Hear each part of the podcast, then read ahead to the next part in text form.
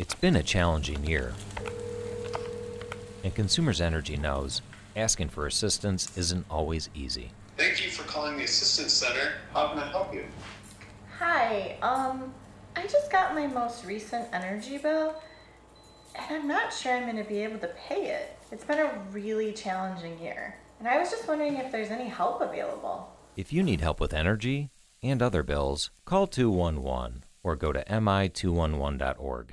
The Leslie Marshall Show, a true democracy in talk radio.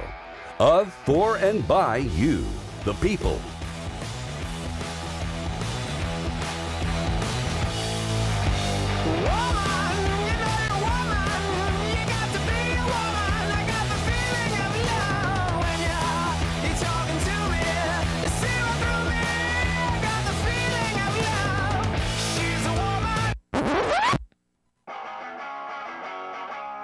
Live from our nation's capital, it's Deadline D C with Brad Bannon.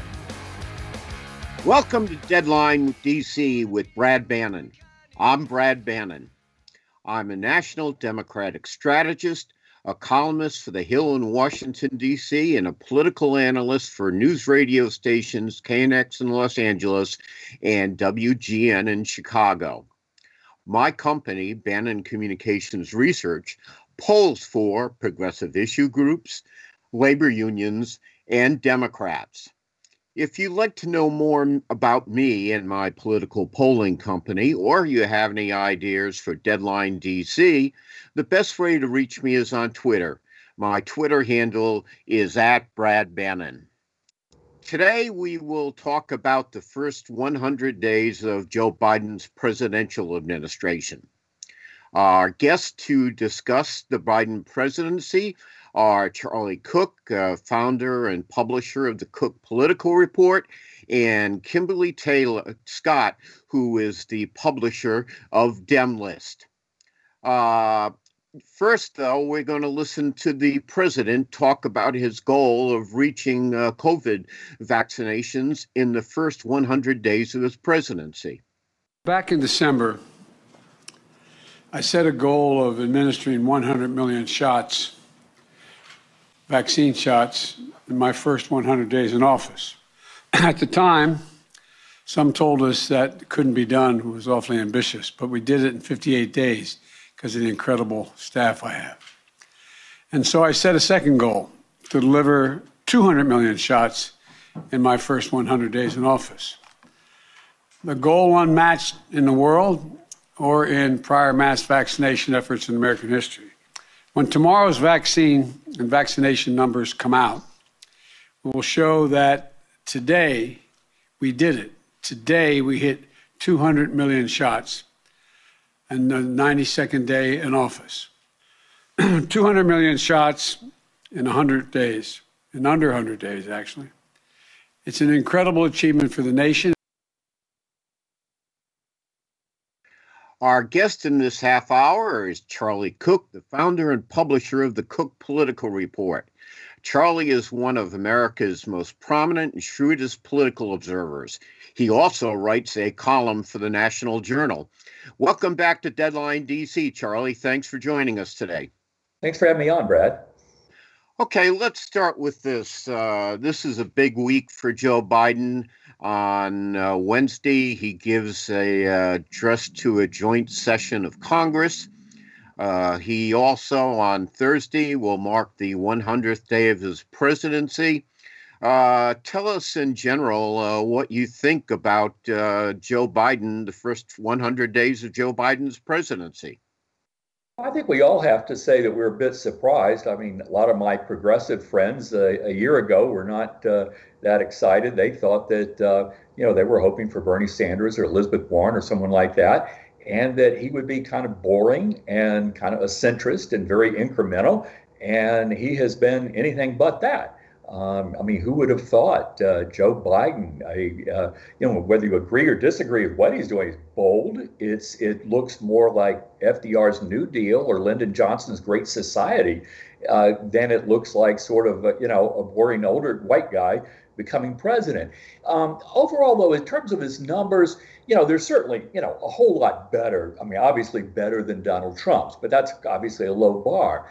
Um, you know, he's averaging fifty-three, fifty-four percent approval ratings in the Real Clear Politics and, and five thirty-eight. Um, but when you break it out by issue, off the chart, spectacularly well on coronavirus. And on economy, mixed between sort of a, a net single digits to net, I think the best I've seen is ten or eleven, approve over disapprove on the economy. And then immigration or immigration border security um, is just, just horrific. Uh, and so th- that's sort of how it's it's sizing up with, with public opinion. Um, you know, but it, it, it has been a very, very different presidency than I think we all expected. And, uh, you know, this, things like this uh, is what keep you humble uh, in this business. Yeah, that's for sure. Uh, I've been humbled a number of times in the many years I've been in this business. That's for sure. Well, let's explore the uh, the original uh, your thought about uh, uh, the novelty of Biden's presidency. I think everyone. Uh, well, just about everyone uh, thought he would be, he re- certainly ran as a moderate, he ran as a centrist, especially in the Democratic primary, uh, but he turned out to be a, a very activist president. Um, he's called himself, or at least he said he wanted to be a transformational, a transformational president. Uh, why do you think things turned out this way? Why did he... Uh, belie everybody's expectations of uh, what his presidency would be like? You know, I've been thinking a lot about this, of, of you know, what the difference between what we've seen and what we thought. And, and here are a couple of different theories. One is sort of the new paradigm. You know, there's a feeling in the Democratic Party that the coronavirus and the economic fallout from the coronavirus has just changed everything. And that people, not only people's tolerance for, but their expectation of government doing more may, may be substantially larger than it was or than we anticipated. And the polling is, is kind of mixed. Uh, some show little change from before when you ask the, you know, government should, do you think government should do more to solve our, our uh, problems, or that government's doing too many things best left to business individual? Uh, it has changed with a more activist, but whether it's a, a somewhat change or a, a, a larger change is a bit up in the air. You know, a second theory is, well, the Democratic Party has changed, that this party is not only a whole lot more progressive than it was under Bill Clinton, but it's it's a good bit more progressive than it was under Barack Obama. Um, I, I think a third thing, though, is that um, I think that there are some ghosts from President Obama's first term that are sort of hanging over this administration. There's a feeling that, number one, that the the stimulus package that President Obama pushed through in fifty in, in two thousand nine, that it was really too little. It wasn't nearly as big, as aggressive as it should have, and that they made compromises in order to try to get Republican support. That in the end, they got three Republican senators and zero Republican House members, but they watered it down. And as a result, the recovery coming out of that was just a lot weaker um, than, than, than expected. Um, and there's also just sort of a lot of scar tissue of people that a lot of the people around President Biden were in the White House under, under Obama. And the feeling among a lot of those folks is it was a waste of time to try to negotiate with Republicans. They were never going to negotiate in good faith, and they just wasted a whole lot of time. And then the final theory is, and you notice in the news conference that um, the president's news conference week or two, two weeks ago, I guess, um, where he talked about he believed in, in fate. He was a big believer in fate, and that Um, you know, he knows he's seventy-eight years old and turned eighty-two three weeks after the election. You know, he knows that, you know, thirty odd years ago, he had a couple of brain aneurysms. He knows, you know, lost his first wife and a daughter to a car wreck back in nineteen seventy-two, um, lost his son, Beau, at forty-six, that maybe in life you've got to do what you can, when you can, and don't hold back. And then the final is the Georgia theory, that he was going to be incremental. He was going to do the sort of centrist route. But when Democrats won both those Georgia Senate race seats, uh, on January fifth and took a majority, they they basically, like in football, they called an audible. They just changed the changed the play right there on the line of scrimmage and went with a different approach than they might have uh, might you know, one might have expected them to do and that they probably expected to do. So it's probably some combination of several of those. Okay. Uh, today on Deadline D C, we'll be discussing the first one hundred days of Joe Biden's presidencies. Uh, it's going to be a big week for him. Uh, our guest in this segment is Charlie Cook, the founder and publisher of the Cook Political Report, uh, which in my mind is the preeminent uh, political uh, publication in the United States. If you want to keep up with the trends in American politics, there's certainly no better uh, way to do that than to read the Cook Political Report. Uh, we're going to be back with Charlie uh, after this very quick break uh, to discuss uh, more j- about Joe Biden and also the uh, Republican response to the first one hundred days of the Biden administration.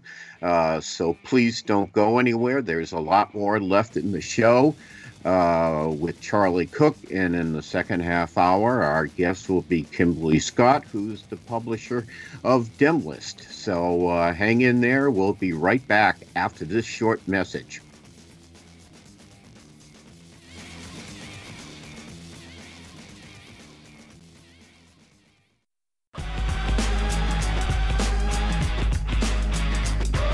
Welcome back to Deadline D C with Brad Bannon. Our guest is Charlie Cook, publisher of the Cook Political Report, which is the foremost uh, newsletter uh, and website uh, examining the ins and outs of American politics. And we're glad Charlie could take up take the time to be on the show today. Charlie, you were talking about presidential job ratings when I so rudely interrupted you.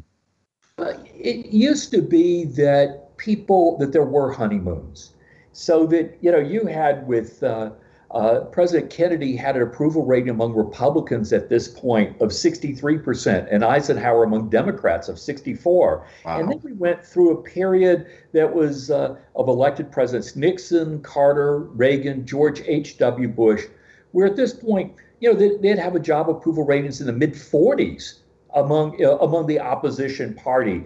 And then we went into the Clinton, George W. Bush, uh, Donald Trump era, or I'm sorry, and uh, uh, Clinton and George W., where it'd be in the twenties, late thirties, and now Trump was nine points, and Gal and and and Biden is eleven points, where there's practically nobody in either side willing to to sort of give any the other side any benefit of the doubt whatsoever, and the parties have just become so ideologically sorted that there's no crossover whatsoever.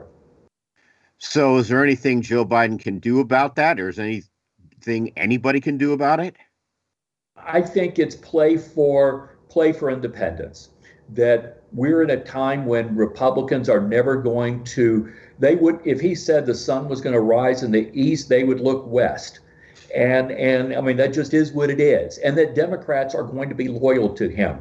And it's playing for independence. And, you know, they better hope that this, the program they've got, that it paces to create all the jobs and the stimulus and do all the good works it's intended to do, but not overheat the economy.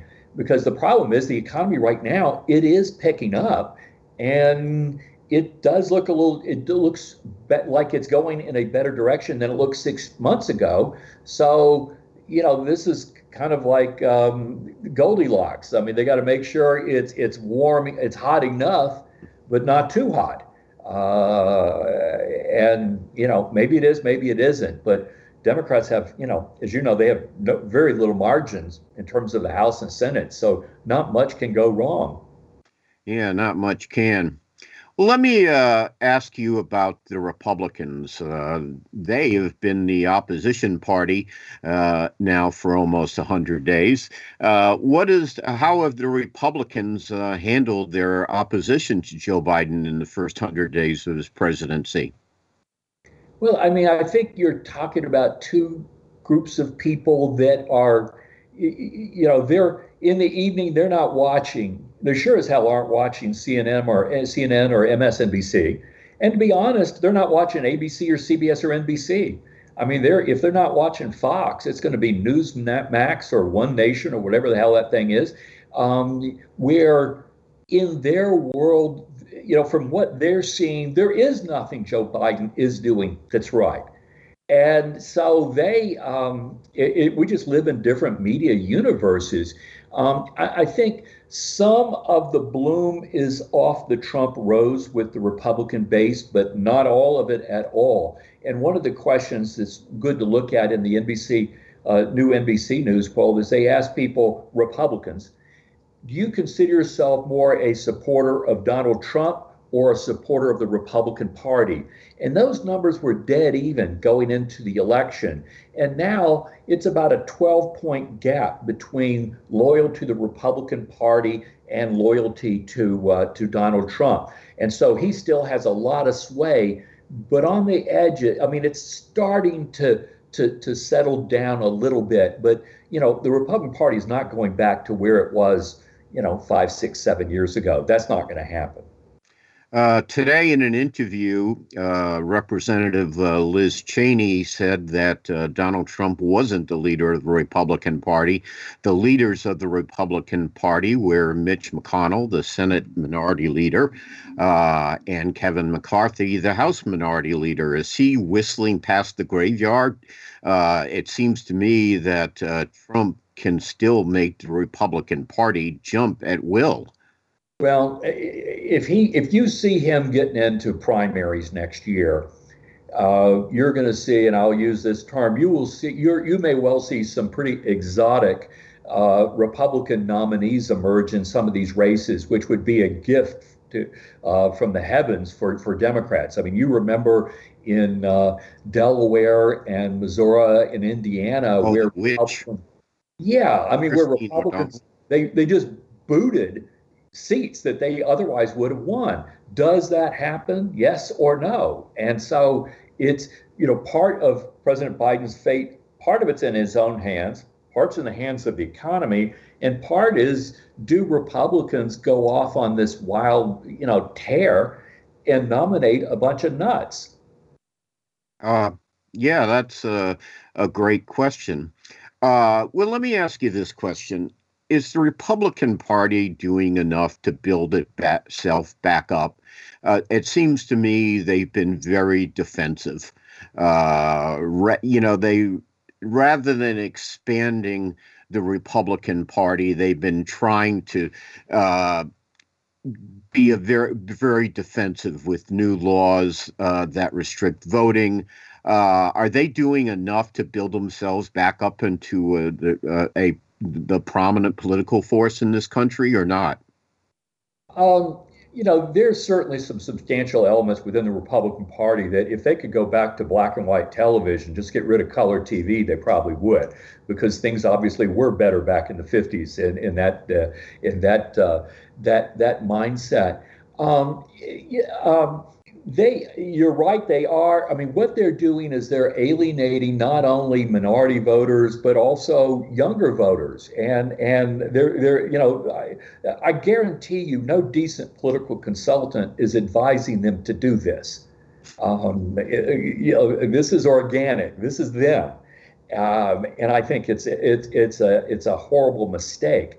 But they... Um, um, You know, I think Mitch McConnell put up with Donald Trump for a long time, and I think after Georgia, he holds Trump personally responsible for Republicans losing those two Georgia seats and control of the Senate. And for Mitch McConnell, that is an unforgivable thing. And so he is trying to kind of wrestle the party away from President Trump. Uh, Kevin McCarthy's trying to have it both ways. But the thing is, Trump, President Trump has, former President Trump has his fundraising list. I mean, that's what McCarthy and House Republicans want. That's what they're dependent upon. They they they know he could raise he could raise a zillion dollars for a potted plant by midnight, um, and they either have access. I think he to has that, already. or or they don't.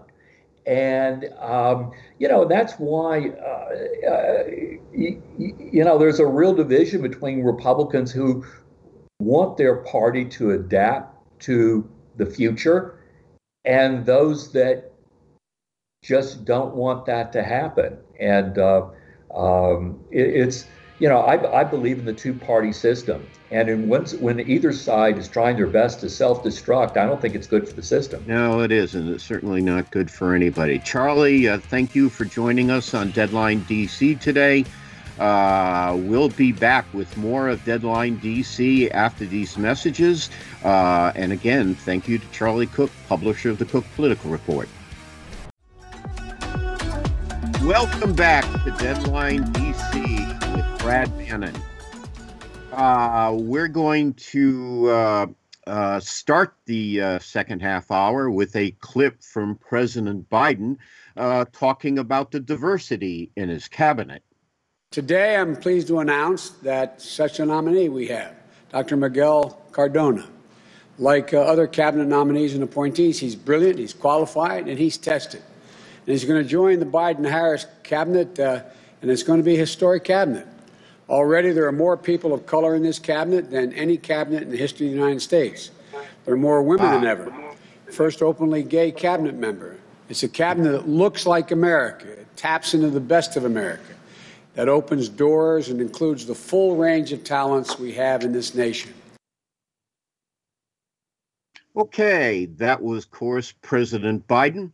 Uh, this half hour of Deadline D C is brought to you by my company, Bannon Communications Research, which polls for progressive issue groups, labor unions, and Democrats. One of the most note- noteworthy events of, Don- of Joe Biden's first one hundred days came at the start of his presidency, his appointments. The Biden administration is full of firsts, and it's very diverse. Biden's first choice for an administration position was the selection of Senator Kamala Harris to be his running mate.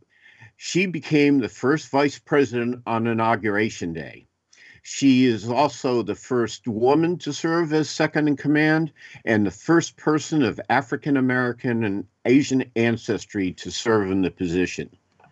There were two other noteworthy firsts on the top shelf of the Biden cabinet. Uh, Janet Yellen became the first woman to first serve as Secretary of Treasury, and Lloyd Austin is the first African American to preside over the Pentagon. Uh, Treasury and Defense, along with Justice and State, are first among equals in any presidential administration, and these ground-breaking appointments were a clear statement of President Biden's commitment to groups who are a big part Uh, of the nation and which played a pivotal role in his election. The Census Bureau and the Department of Commerce has estimated that most Americans will be people of color by two thousand forty-four, which is less than a generation away. Demography is destiny, and Biden's choices clearly proclaim that America's destiny is diversity. You can read the rest of my column and all my columns in The Hill at muckrack.com front slash Brad dash Bannon. Our guest today in the second half hour is Kimberly Scott. Kim is publisher of DemList and the editor of Dem De- Democrat Dem Daily, a political column dedicated to educating and informing the public about the Democratic Party, policy, and politics. Sign up for the column is at w w w dot demlist dot com. The Twitter handle is The DemList, and I uh, strongly advise you to sign up for DemList. It's uh, I read it every day, uh, and it's a great way of keeping informed about the Democratic Party, uh, its vision, its policies, and its future. Kim, welcome to Deadline D C. How are you doing today? Great. It's a beautiful day on Capitol Hill in Washington, D C. Uh, I'm glad of that. Uh, okay, let's uh, let's start with this. Uh, this is a big week for Joe Biden. Uh, on Wednesday, he's giving an address to a joint session of Congress. Uh, and on thurs- Thursday marks the one hundredth day of his presidency. I should also uh, uh, say that when he addresses Congress on uh, Wednesday night, it will be the first time there will be two women sitting behind the president as he addresses a joint session of Congress. Uh, the Speaker of the House, Nancy Pelosi, and Vice President Kamala Harris, which is uh, his, you know, which is an historic first. Uh, let's talk about the uh, diversity in the Biden administration. It seems to me Joe Biden's gone a long way into uh, making this a different cabinet, the proverbial cabinet. And this cabinet really does look like America. Uh, women, uh, African Americans, Latino Americans, Asian Americans. Uh, what ha- has the diversity in Joe Biden's cabinet uh, done for America? Well, for one, it gives them faith in the president and his administration. He and Kamala Harris promised that they would appoint a cabinet, cabinet that is reflective of the country and the diversity of the country, and they have. It's fifty-five percent uh, non-white, it's forty-five percent women. Um, as you pointed out, you know, the uh, the representation uh, is is exactly what he promised. You know, you've got Deb Haaland, who is the first female American Indian. Uh, you've got Javier Becerra, Martha Fudge, Pete Buttigieg, who's openly gay. Uh, Biden has gone to great lengths to deliver on his promise. And none is more evident than the fact, as he said, we, on Wednesday night, standing behind him, before he even says a word, we get into the accomplishments of the one hundred days. He has behind him the first female vice president and Nancy Pelosi, the speaker. And the first female speaker and the only female speaker so far. And her third time. Well, that raises an interesting question, Kim. Uh, This is a nation that is deeply divided. Uh, it's deeply divided by race. Uh, uh, it's deeply divided by uh, color. Uh, it's probably deeply divided by a whole bunch of stuff. Uh, what can Joe Biden do as president to bring this nation together? He's done a lot for this country already. Uh, the economy's starting to pick up. Uh, the pandemic is beginning to recede, uh, but his biggest challenge, it seems to me, is bringing a, some calm and normalcy to this country. Uh, what can Joe Biden do as president to heal a divided nation? Well, I think he's been, he is on the road there. You know, this is, it, he has made some um, significant accomplishments in those first hundred days. Naturally, the first subject at the top of the list, as is evident by polling, I think sixty-nine percent approval rating for how he's delivering on the coronavirus. Um, that is most immediate and affects people of all ages and backgrounds. Uh, that, the assurance that he has given Um, in the aftermath, or I should say, in the ongoing crisis of the of the coronavirus, has been given through legislation.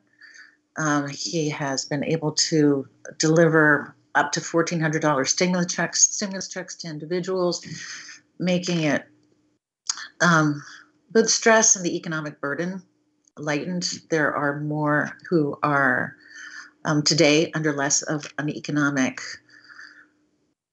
burden um, than there have been when Biden took office. He has one million jobs are back. Um, and he also has done things that help restore faith to our international reputation, like re-signing the Paris Climate Accord. Um, now, all that being said, at the same time, there is still a wave of, I think, anxiety, Uh, anticipation across the country that is fueled in the wake of four years of Donald Trump and the racial divide that has become even greater um, as a result of those four years. Um, and it's being tested regularly. Uh, you know, last night I was watching the Oscars, and which is usually a forum for uh, for Hollywood to express their political opinions. Where, of course, you know, the last four years it's been Trump. Yeah, I'm gonna uh, we're gonna go to break now, but when we come back, uh, you can we can continue uh, discussing the Oscars, because I think it was a meaningful uh, political event last night. Uh, we're going to break now, but when we come back, we'll have more of Deadline D C with Brad Bannon. Our guest in this half hour is Kimberly Scott, who is the founder and publisher of DemList. So you'll be sure to want to come back, because we still have a lot of great show for you in the second half hour.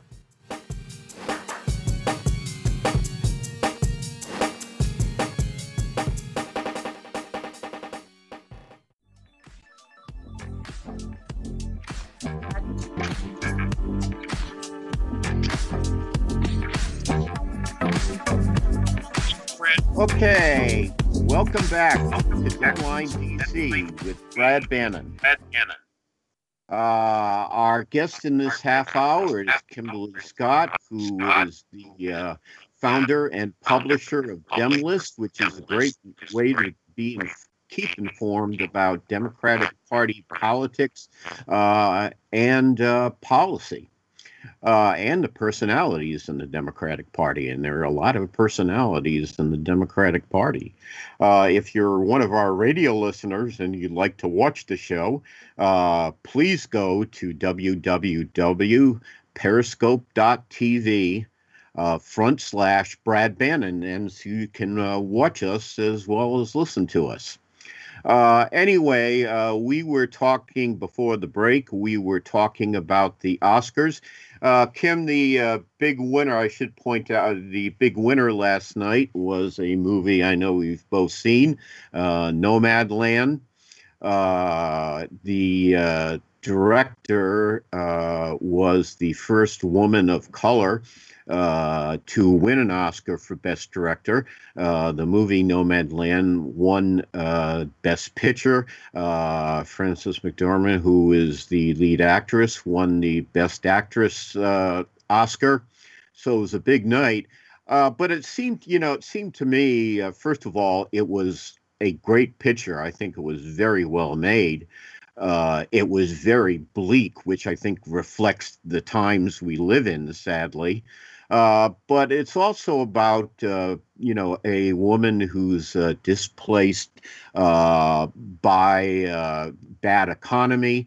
Uh, she loses her husband. She loses the town she lives in. She loses uh, her own home, and she goes on the road. Uh, but it seemed to me it was, uh, you know, a very strong political statement about the people, uh, you know, at the lower end of the economic uh, scale who have been displaced uh, by the economy in the last decade. Absolutely. Um, and, and that is, it's not unlike um, the messages that came out of those that were the top nominees. Uh, they are There were a slate of films that were more profound, that um, appealed to our personal experiences and personal hope um, as well. There were not big blockbusters in there. It's uh, it was a different kind of year. But again, you know, throughout the and that, those kind of sentiments were reflected throughout the whole evening. It wasn't so much this that there there were. There was the brunt of jokes. There were not, um, you know, political statements about individuals. It was about events. It was about happenings. It's about what we've been through. And quite honestly, as always, how movies are able to help connect us, particularly when we're apart. Okay. Uh, let's uh, try something else. I want to talk about a couple of events Uh, from last week. Of course, probably the big news story last week was the conviction of uh, former police officer Derek Chauvin in the murder of uh, George Floyd. Uh, it seems to me, uh, well, first of all, uh, do you think uh, that the conviction of uh, Chauvin uh, will uh, lead Uh, to uh, a change uh, in police violence against African Americans. Um, pretty much every week you read a story about a young African American who is killed uh, by a police officer. It's become an ec- epidemic. Uh, do you think the Chauvin trial will uh, lead to a change in the relationship between African Americans and their local police departments? I, you know, I certainly hope so. Um, this, you know, watching the Chauvin trial, and I tried not to watch it in great length, but I know that, you know, people all across the country, all across the world were glued into that trial um, to see an outcome. And, and much as there have been, you know, other significant events in our, our history we'll always remember, we'll remember the day that verdict came down. Um, you know, it was... was the nation on a precipice waiting for that. And again, waiting for what message that kinds of sin, that, that, that verdict would send. And I know in the the House and the Senate, the House passed legislation on police reform, um, and they're working on a compromise now in the Senate between um, Senator Tim Scott, the only African-American Republican senator, and Cory Booker, Booker from New Jersey are working with Karen Bass, who was the sponsor of the House legislation, to try to come to some kind of compromise on police reforms. Um, and, but even at the speed of which it went through, um, and the focus on it now nationally, uh, I think guarantees that there will be some level of reform. Will it appease everybody? We'll have to see. Yeah, nothing pleases everybody in this day and age, unfortunately. Uh, today, there's news on that front. Uh, this morning, the new Attorney General, uh, Merrick Garland, announced that the Justice Department uh, would be investigating the behavior of the Louisville, Kentucky Police Department uh, in the death of uh, Breonna Taylor, uh, who was uh, killed in a pr- police raid on her, her residence uh, last year.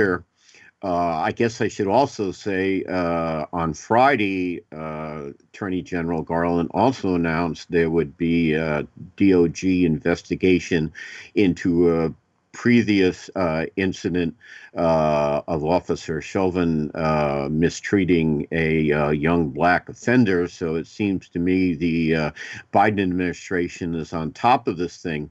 Uh, what do you think the Biden administration can do to heal the racial divides in this country, or can it do anything? Uh, it just seems that, you know, I always hoped I had this sort of misplaced confidence when Barack Obama was elected not only once, but twice as president. We were on our way to a new golden era of race relations. That didn't work out very well, um, partly, I think, because uh, Donald Trump uh, rolled back a lot of the progress Uh, that Barack Obama had made. But what can Joe Biden do to heal the racial wounds in this country, or is there anything he can do to do it? I absolutely believe we can. And it, it's it started again with a diverse cabinet and and delivering on his promise. Uh, I think the most effective thing that he's done with all of this so far is transparency. So, um, and, and, and most issues, um, you know, he's very out front about where the administration stands, um, the efforts that they're trying to make. He is... clearly, in this case, trying to keep a, a balance, and where he is not stepping in like Trump did before with his Justice Department or ruling from the top down. Uh, it is uh, police reform legislation is is a good step in the right direction, um, but I I think it is a matter of being totally uh, transparent with the American public. Um, and hearing them, hearing them. But it's, now, one it's of what the things him to lead. Yeah, and I hope he can do it. Uh, you know, it's uh, it'd be interesting to see, because uh, I think this is, you know, you got your, you got a bad economy, you got a deadly pandemic, but it seems to me healing the racial wounds in this uh, country is right at the top of the list. Uh, let me ask you briefly, this is probably our, my last question, Kim. Uh, Walter Mondale, the former uh, vice president uh, to Bill Clinton and the Democratic presidential nominee in nineteen eighty-four, uh, died last week. What can you say about Walter Mondale and his contribution to American politics? Well, I I did a column in memoriam to him, uh, which can be found on dem list dot com. But he was a statesman, um, and the kind which we we can hope to see again in our future. You know, his his service through the Senate as vice president, as ambassador, uh, few, very few, as Biden said, individuals, political figures have ever been so respected. And I think one of his passing, one of his last actions before passing um, says the most about him. And that was that he sent an email to roughly three hundred fifty of his former staffers standing for decades, saying goodbye to them and thanking them for being a part of his journey. Yeah, it was uh, it was a uh, it was a uh, act of class, like the man himself. Uh, Kim, I want to thank you very much for joining us on Deadline D C with Brad Bannon today. Uh, I want to thank both our guests, uh, Charlie Cook, who is the publisher of the Cook Political Report, and, of course, Kimberly Taylor, the publisher uh, of DemList. Uh, that's it for Deadline D C today. Uh, make sure you listen to Leslie Marshall. She'll be back tomorrow. Uh, be safe and be strong in these troubled times. And make sure you turn into Deadline D C Monday, every Monday at three p.m. Eastern Time on periscope dot t v front slash Brad Bannon. It's been a challenging year. And Consumers Energy knows asking for assistance isn't always easy. Thank you for calling the Assistance Center. How can I help you? Hi, um, I just got my most recent energy bill, and I'm not sure I'm going to be able to pay it. It's been a really challenging year, and I was just wondering if there's any help available. If you need help with energy and other bills, call two one one or go to m i two eleven dot org. DoorDash is excited to be the official on-demand delivery platform of the Detroit Pistons, offering fans fast and flexible ways to earn. With DoorDash, you can choose your own hours, make your own schedule, and be your own boss. It's a win-win-win. Sign up and deliver in Detroit before the regular season is over, and you could win a new car. Get started at pistons.com slash dash. That's pistons.com slash dash. No purchase necessary. Michigan residents eighteen and up only. And five seventeen twenty-one. Rules? Visit pistons.com slash dash.